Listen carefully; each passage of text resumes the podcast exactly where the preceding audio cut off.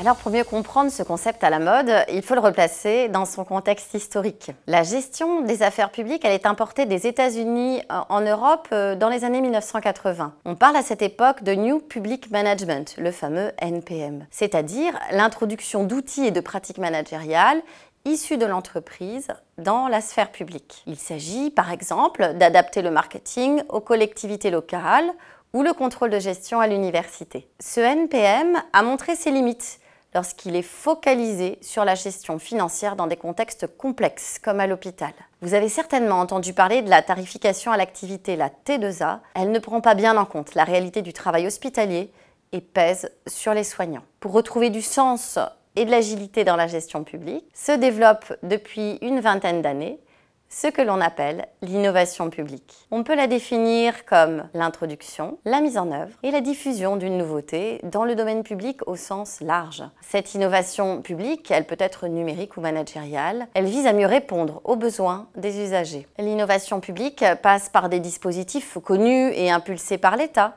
comme des labs d'innovation ou des startups d'État. Elle peut être également le fait d'initiatives locales qui témoignent de l'agilité des collectivités. Quoi qu'il en soit, L'innovation publique repose sur une implication et une acculturation très importante des agents du service public, tout comme la participation des citoyens. Alors, euh, la question qui vous vient sûrement euh, euh, en tête, c'est dans le fond, en quoi cette innovation publique elle est différente de l'innovation privée? Alors, plusieurs éléments de réponse sur la spécificité de l'innovation publique par rapport à l'innovation privée. Tout d'abord, la nature de l'invention, elle peut être tout à fait classique, c'est vrai, hein, quand on produit une nouvelle application pour smartphone, comme par exemple anti-Covid, euh, ou alors un nouveau service comme un diplôme universitaire en design, on est euh, tout à fait classique. Mais il y a des inventions plus spécifiques au secteur public, dans le cas d'une nouvelle politique. Je pense par exemple à la création en France du revenu minimum d'insertion en 1988. C'est une politique qui se démarque très nettement de ce qui était fait précédemment. Il peut y avoir également de nouvelles rhétoriques.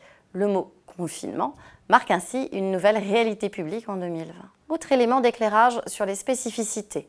On parle beaucoup d'innovation ouverte en entreprise, mais c'est un aspect incontournable dans le domaine public. Citoyens, usagers, politiques et experts, hein, euh, on pense aux designers, aux sociologues, seront embarqués avec l'administration pour assurer le succès du processus. Et enfin, dernier élément, contrairement aux brevets qui sont jalousement déposés et conservés pour assurer la compétitivité industrielle, l'innovation publique, elle se veut diffusable au plus grand nombre. Pour cela, de nombreuses manifestations de partage d'expériences sont organisées très régulièrement, comme par exemple la cousinade du programme Futur Public de la Direction interministérielle de la transformation publique, la DITP.